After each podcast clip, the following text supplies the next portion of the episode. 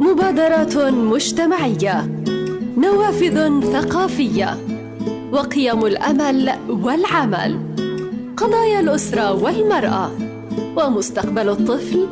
نقدمها لكم بفسحة إذاعية ورؤية شبابية في برنامج شبابيك. شبابيك. أكتر شي بحبه بهالبيت هو الشبابيك.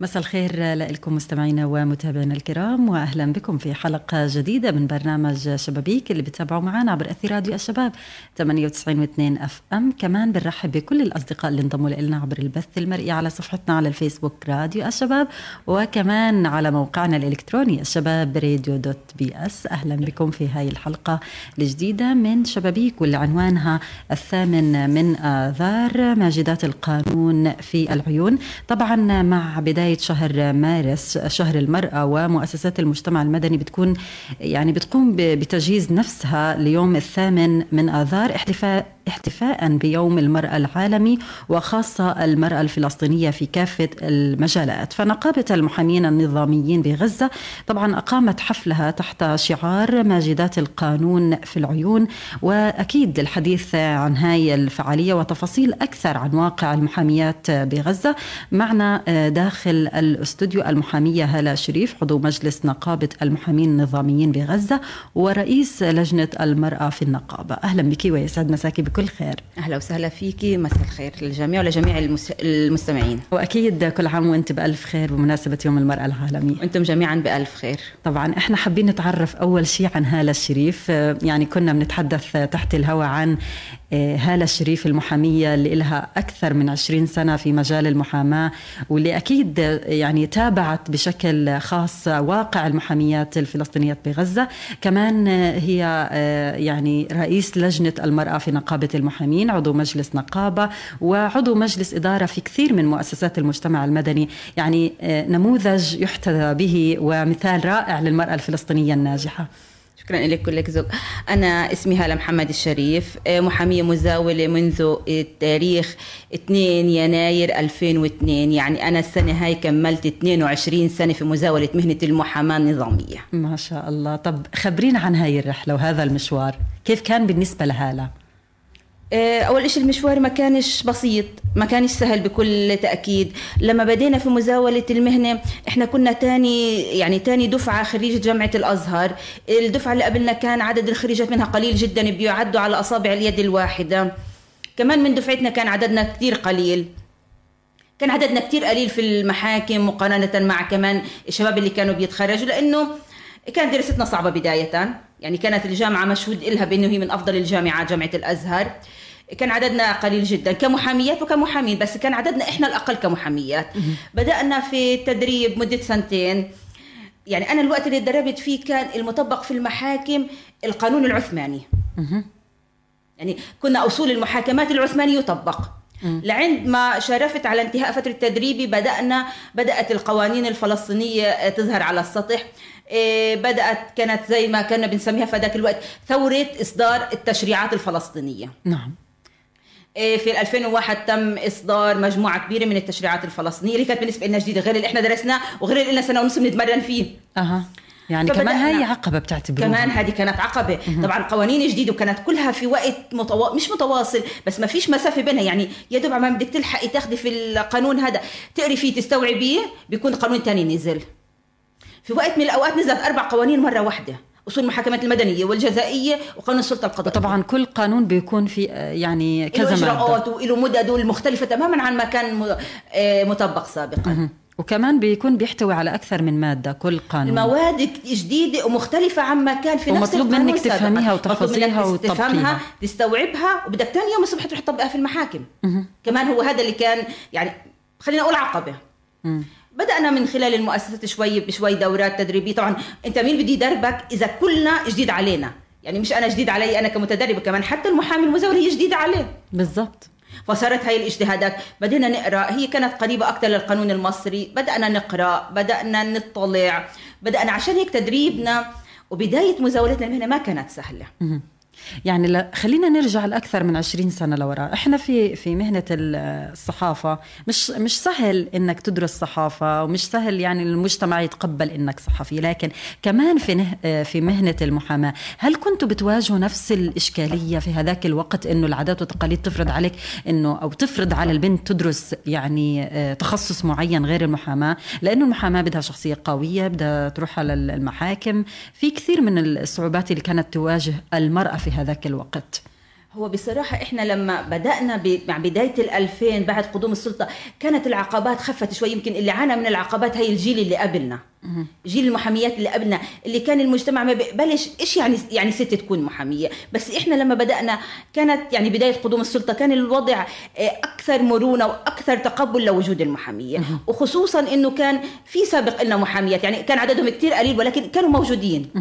كانوا موجودين أيام المحاكم العسكرية. أيام سجن النقب ومحكمة النقب كانوا بيطلعوا بيزوروا الأسرى في سجون الإسر... الاحتلال الإسرائيلي. كانوا موجودين. فكان المجتمع في بداية تقبل لهم لفكرتهم أه. وبعدين إحنا لما إجينا لقينا الوضع أسهل لنا شوي مش كثير يمكن التقبل كان موجود بهذيك الفترة لأنه عدد المحاميات قليل جدا كان كان نادر. قليل جدا بس لما بدأت جامعة الأزهر بتخريج بديش أقول أفواج كثيره لأنه إحنا مش كثير اللي كنا بنتخرج منها بالفعل م. ولكن بدأنا ننزل نفوت المحاكم صار لنا وضعنا وقلنا وجودنا وصرنا فارضين وجودنا على الكل سواء على نظام في وجود المحاكم في القضاء في النيابة إنه موجود في محاميات موجودات اختلف الموضوع من, اخت... إيه، صار من هذاك الزمن أكثر مرونة أكثر, أكثر مرونة. وصار في عدد كبير من المحاميات بيدرسوا التخصص في جامعات مختلفه الأمر مش مستهجن أو مستغرب بالعكس الكل متقبل إنه في محامية. طب لو جينا نحكي عن لجنة المرأة في نقابة المحامين في غزة متى نشأت هاي اللجنة؟ آه، شو الدور اللي بتقوم فيه بالضبط؟ نقابة المحامين أنا بسميها مش نقابة نقابة المحامين هي مملكة. هي النقابة الوحيدة على مستوى الوطن التي أنشئت بقانون خاص رقم ثلاثة لسنة 99 نعم. فهي يعني غير تابعة لأي قوانين أخرى هي أنشئت بقانون خاص فهي بالتالي مملكة. لجنة المرأة في نقابة المحامين منذ إنشاء النقابة.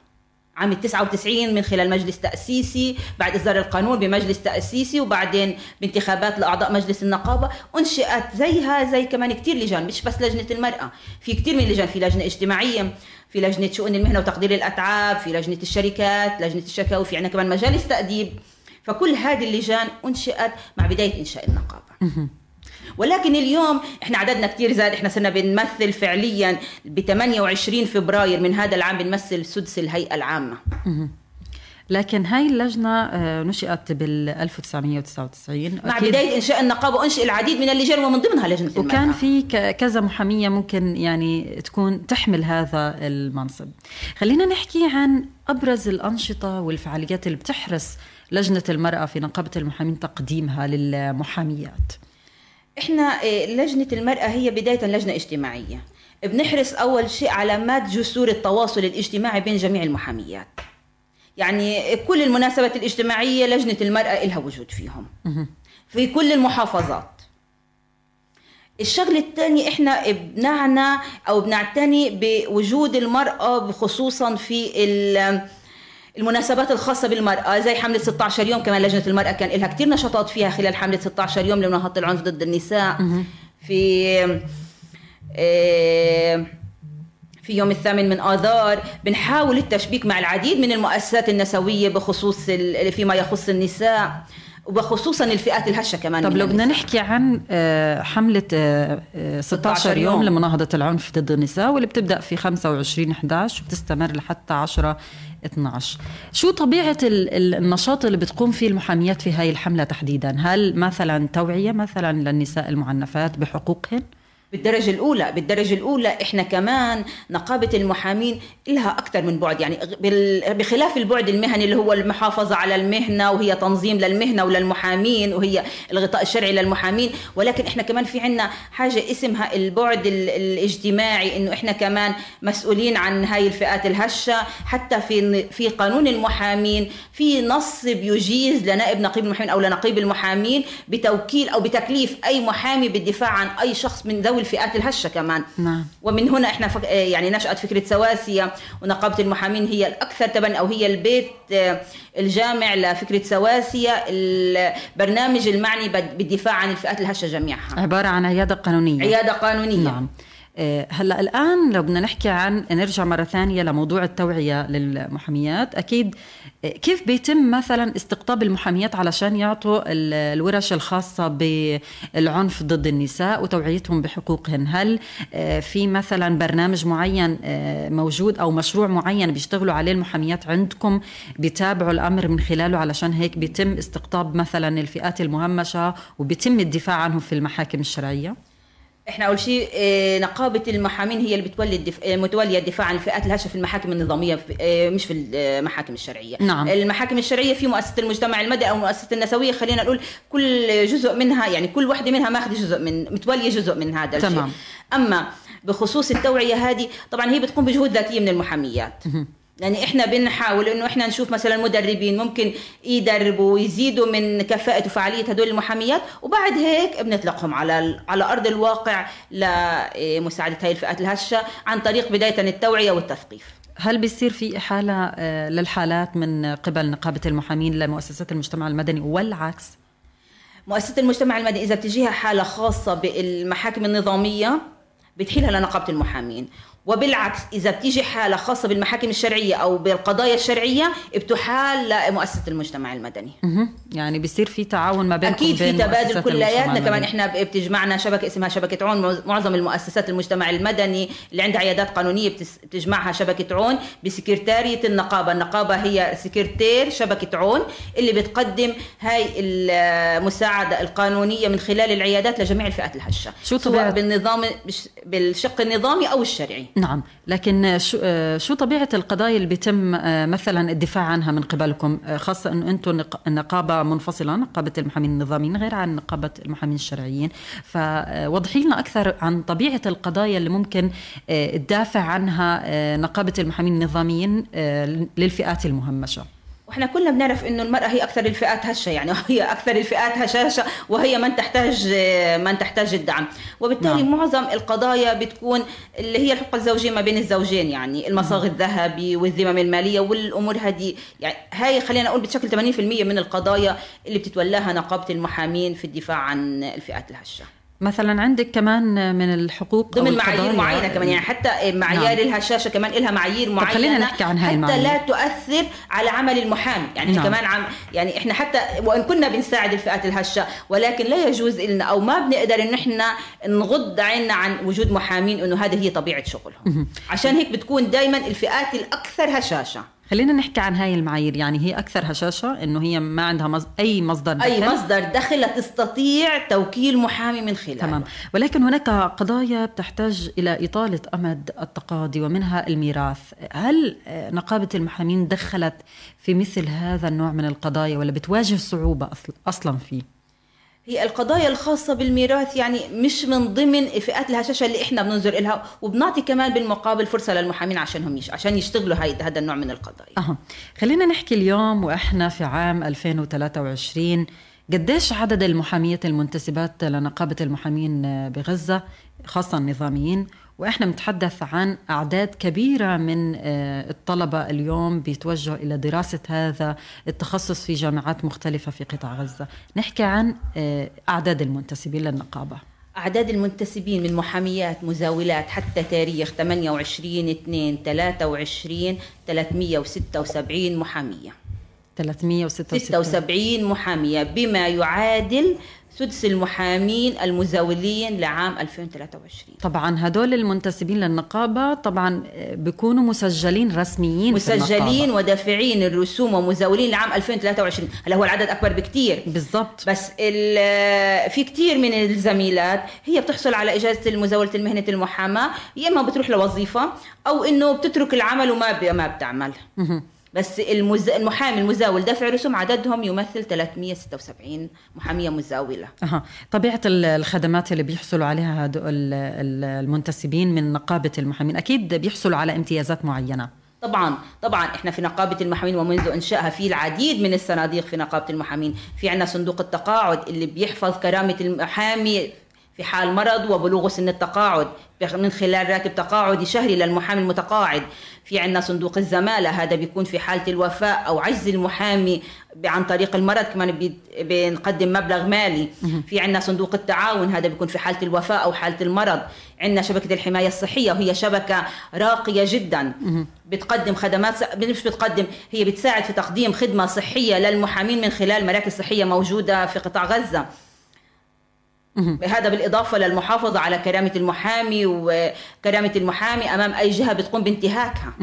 لكن هل في شروط معينة بتتبعها النقابة في إمكانية آه، تسجيل أو انتساب المحامين؟ يعني مثلا يكون عنده صفات جيدة للمحامي الجيد آه، أو صفات معينة أو شروط معينة بتتبعها النقابة حتى يتم انتساب هذا المحامي عندها؟ النقابة يجب أن يكون بداية الشخص حاصل على آه، لسان ليسانس الحقوق من جامعه معترف فيها. نعم. بعد هيك بيصير تسجيله في سجل المحامين المتدربين. يتدرب لمدة سنتين.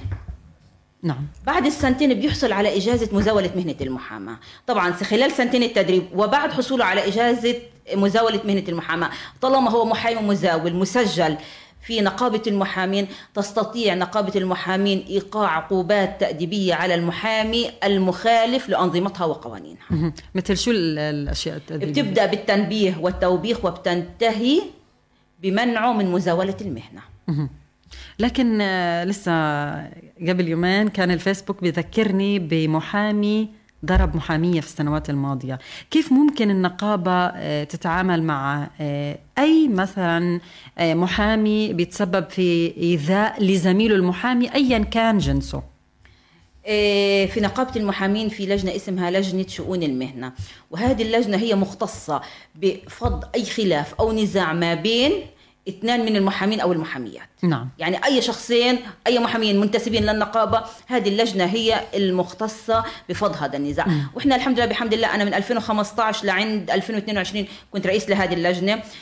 على مدى من 2015 سبع سنوات هذه تقريبا في يمكن ما لا يقل م. عن 2000 شكوى قدمت أمامنا.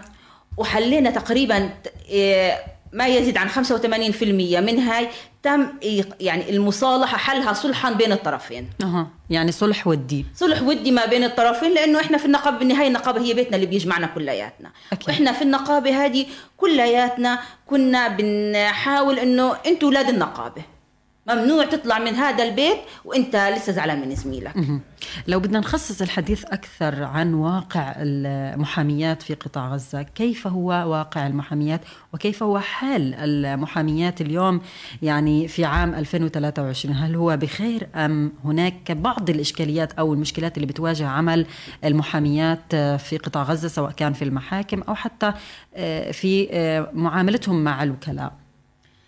المحامية هي امرأة. الامرأة بتواجه تحديات في حياتها الطبيعية. هذا أمر مفروغ منه. نعم. ولكن إحنا في واقعنا اليوم المحاميات لا إذا بدك تقارنيها قبل 20 سنة أو قبل حتى مثلا 30 سنة لا اليوم موقعهم أفضل. أها. اليوم على الأقل في نقابة بتحميهم لو تعرضوا ل... لأي إيذاء أيا كان. اليوم حتى لو من موكلها يعني لو الموكل هو اللي اعتدى عليها أو حاول إنه ما يدفع لها أتعابها اليوم في إلها بيت هو اللي بيحميها. لو تم الاعتداء عليها أو صارت أي إشكالية بينها وبين الموظفين في النيابات أو في ال... كمان النقابة هي اللي بتتصدى. فاليوم وضع المحاميات رغم وجود إشكاليات بسيطة ولكن اليوم وضعنا أفضل. أفضل يعني مقارنة بالسابق. آه بيلجأوا للجنه المرأة أم هناك يعني لجان أخرى ممكن يلجأوا لهم في حال تعرضهم لأي هو إشكالية؟ بداية يعني بداية تعرض الإشكالية بيلجأوا مثلا للست اللي زيهم بشكل شخصي تمام. وبعدها بيتم توجيهها. يعني حسب الحالة كل حالة على حدة. يعني ما في مثلا أجي أقول والله إشكالية بسيطة أحولها لمجلس تأديب. لا كل حالة على حدة. كل حالة تؤخذ بقدرها. هل وجود العيادات القانونية على مستوى قطاع غزة في مؤسسات المجتمع المدني أو حتى في نقابة المحامين بغزة أثر على عمل المحامين وخاصة المحاميات في غزة؟ إيه، أنا بعتقد إنه لا. لأنه المعايير اللي إحنا بنشترطها يعني على الأقل في نقابة المحامين المعايير اللي إحنا بنشترطها عشان الحصول على خدمة من العيادة القانونية هي معايير قاسية جدا بتكون للفئات الأكثر هشاشة. نعم. وبالتالي هي لا تؤثر على عمل المحامي بالمقابل أنا اليوم إذا أنا أخذت دعوة عن مدعي في محامي قبالي حيكون عن مدعى عليه. نعم أكيد. لكن خلينا نحكي كمان من ضمن الإشكاليات اللي قد تواجه المحاميات عدم توفر فرص العمل وخاصة العقود الثابتة في مؤسسات مختلفة واعتمادهم دائما على الوكلاء الممكن يعني يزوروهم بالمكاتب كيف نقابة المحامين بتنظر لهذا الأمر؟ إحنا في نقابة المحامين هدفنا الأول الحفاظ على المهنة والحفاظ على المنتسبين لهذه المهنة نعم. ولكن الأمر هذا مربوط وضع اقتصادي بنعاني منه كلنا وبالتالي إحنا بنحاول إنه دائما يعني نكون بجانب المحامي بصف المحامي إيه، حتى لو كان بتدخلات ودية بيننا ولكن دائما إحنا بنحاول الحفاظ على كرامة المحامي وكرامة المهنة. نعم. لو بدنا نحكي عن المشاريع اللي ممكن آه، تيجي للنقابة ومشاريع يعني ممولة نقدر نحكي هل المحاميات المنتسبات للنقابة آه، بيقدروا يستفيدوا من هاي المشاريع؟ وكيف بيتم آه، أو كيف ممكن يستفيدوا منها؟ آه طبعا بس بكل الأحوال أي مشروع بيجي لوظيفه سواء ثابتة أو مؤقتة لازم يكون من خلال الإعلان عن مسابقة. وهي المسابقة بس بتفوت المحامية بتنافس فيها زيها زي المحامي تماما. ولكن في بعض المؤسسات بتشترط إنها تكون محامي يعني الجندر بيكون له بيلعب دور. وهذا كمان إحنا ما في عندنا أي تحفظ عليه بالعكس. بيتم اختيارهم ضمن مقابلات طبعا. معينة و... حتى بالوظائف المؤقتة اللي عندنا في النقابة تمثيل المرأة عالي جدا. تمثيل المحاميات اللي بيتعينوا بالعقود المؤقتة عالي جدا. شو طبيعة هاي المشاريع اللي ممكن تيجي للنقابة؟ هل فقط بس عيادات قانونية ممولة أم هناك مشاريع معينة ممكن تستفيد منها النقابة؟ حاليا اللي موجود عندنا هو المشاريع العيادة القانونية ولكن بنأمل أنه يكون في عندنا مشاريع أخرى ممولة من جهات أخرى تستفيد منها المحاميات أنا بصراحة بدفع بهذا الاتجاه في أكثر من لقاء دفعت في أكثر من لقاء ولكن لحتى الآن ما في أي شيء على أرض الواقع ونأمل أنه في القريب العاجل يعني في وعودات يعني هل النقابة بتسعى لهذا الأمر؟ طبعا طبعا. نعم. أها. جميل.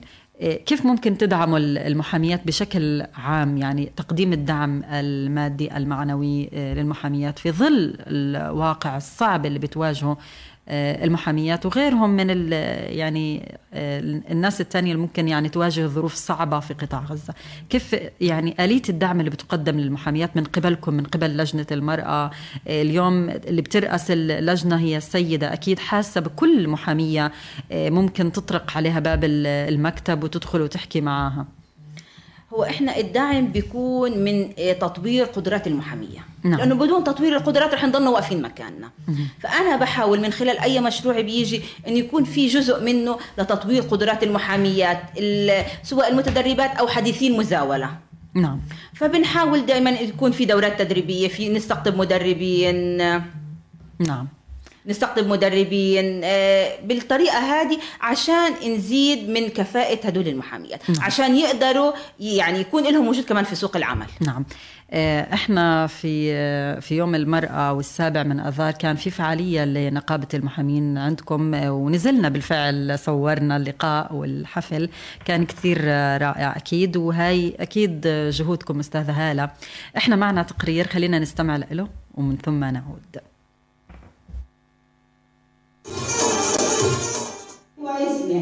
أهلا وسهلا بكم. بحضوركم اليوم وتشريفنا لحفلنا السنوي بمناسبة يوم المرأة العالمي.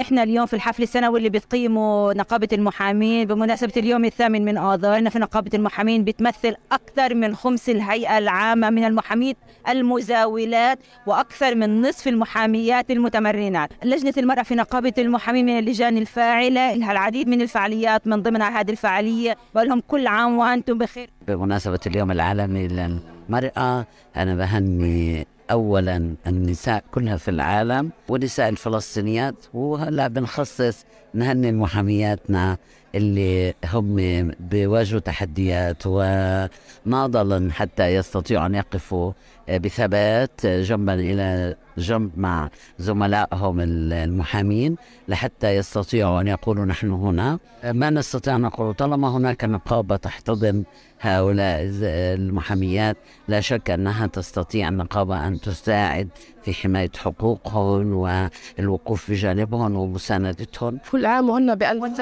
كل عام وهن آه، بمشاركة مجتمعية واسعة كل عام وهن متخطيات لكافة العوائق التي تعيق عملهن وتعيق وجودهن أولا نحتاج إلى أن نسمع بعضنا البعض. يجب آه، أن يبدأ بإبداء آرائهن ومن ثم أخذ رأي هذه الفئة المستهدفة آه، في الحلول. كل عام كل امرأة فلسطينية طبعا بألف خير. المرأة الفلسطينية والمحامية الفلسطينية خصها بالذكر طبعا إيه، حققت إنجازات عظيمة. إحنا اليوم محاميات بلغ عددنا ما يقارب تقريبا الألفين محامية في قطاع غزة. في لهم بصمة واسم. أنا بتمنى إنه فعلا كل وحدة تنفرد بشخصيتها تنفرد بتمي عودة من جديد لكم مستمعينا ومتابعينا الكرام لاستكمال فقرات برنامج شبابيك لهذا اليوم واللي بنتحدث عن الثامن من آثار ماجدات القانون في العيون وأكيد نجدد الترحاب مرة أخرى بضيفة الاستوديو الأستاذة هالة الشريف عضو مجلس نقابة المحامين النظاميين بغزة. أهلا بك من جديد.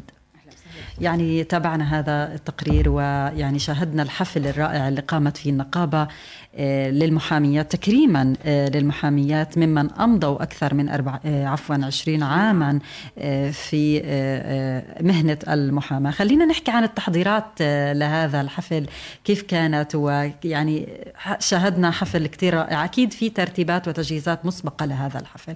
خلينا نحكي عن تفاصيل أكثر في هذا الموضوع. تفضلي. هو نقابة المحامين على مدى السنوات السابقة باستثناء السنوات اللي كان فيها الإغلاقات بسبب كوفيد 19 ك- كانت بتقيم حفل سنوي بمناسبة يوم الثامن من آذار يوم المرأة. نعم. ولكن المرة هاي بدأت الفكرة بفكرة جميلة.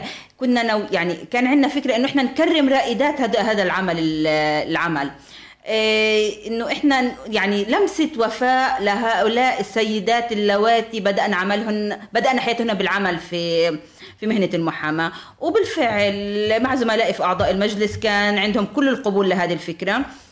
ما فيش أي معارضة. بدأنا طبعا باختيار المكان باختيار الفقرات باختيار من هن المحاميات. لأنه طبعا في البعض منهم انتقل إلى رحمة الله في بعض منهم رحلة وظيفة حكومية. مين هم المستمرين مين هم الموجودين والتواصل معهم واختيار المكان والفقرات. حتى اختيار خلينا أقول الدرع يعني كان نعم. كمان له جلسات طويلة. أها.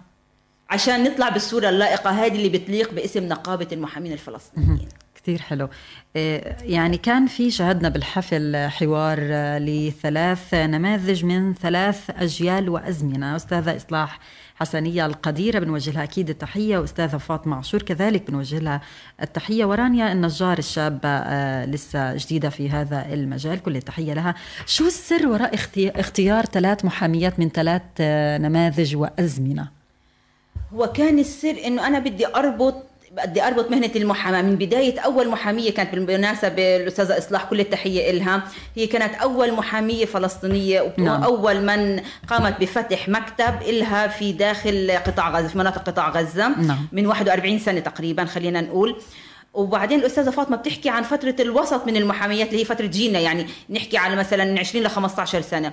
الاستاذه رانيا كانت آخر محامية مزاولة حالفت آه، قامت بأداء القسم لمزاولة مهنة المحاماة. فأنا ربطت حاولت أربط بهذا الجلسة الحوارية نعم. ثلاث أزمنة مختلفة.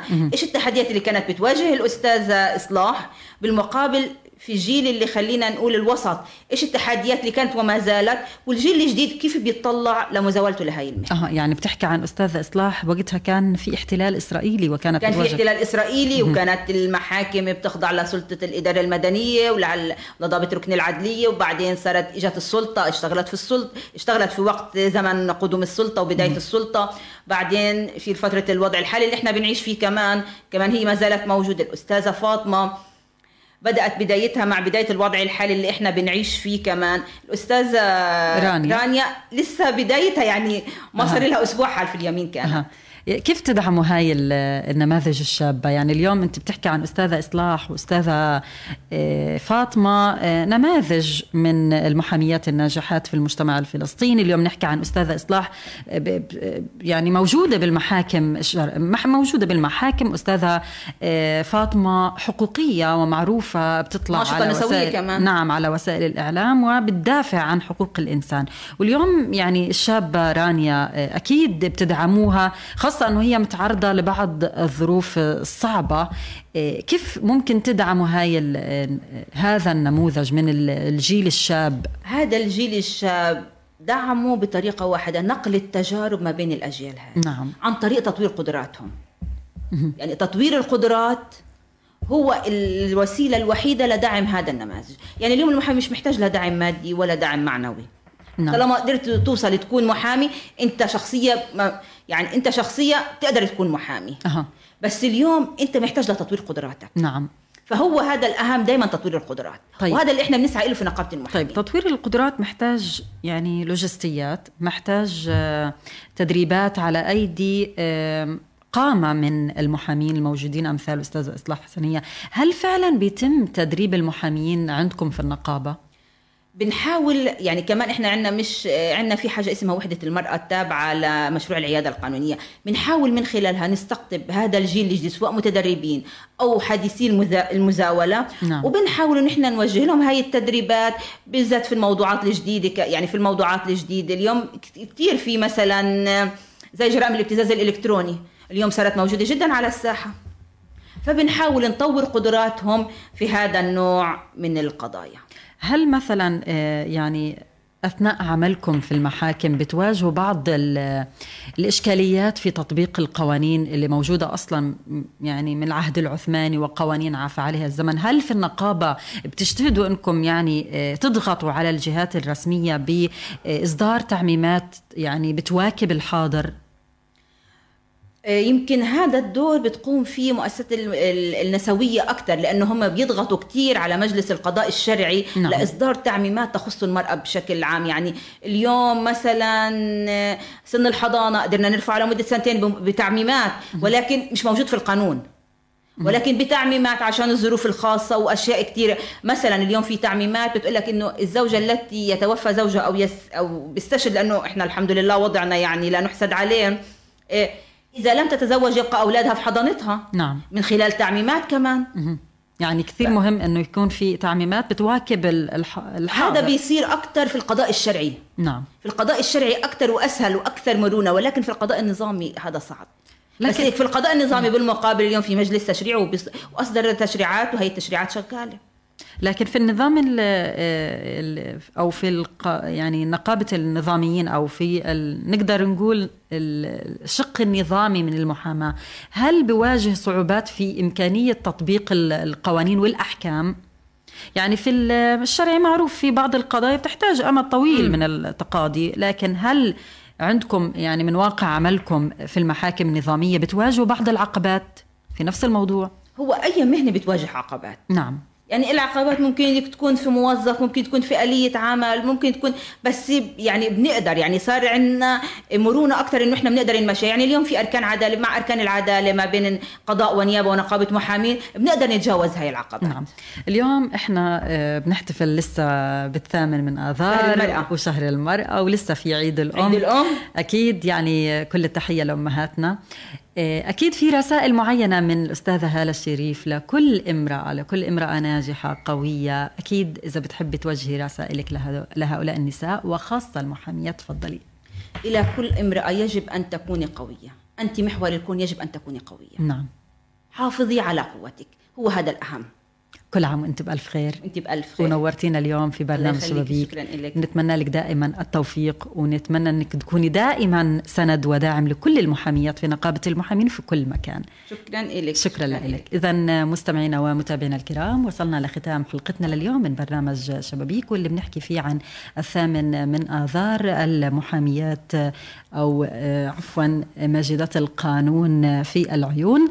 طبعا كانت معنا ضيفة داخل الأستوديو الأستوديو الأستاذة هالة الشريف وهي عضو مجلس نقابة في نقابة المحامين النظاميين الفلسطينيين وكمان يعني رئيسة لجنة المرأة في النقابة وعضو مجلس إدارة في الكثير من مؤسسات المجتمع المدني.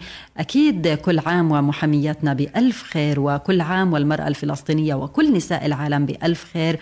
وإن شاء الله بتكون آه، الأعوام الجاية بتحمل الكثير من الأمل على واقع النساء الفلسطينيات في كل مكان.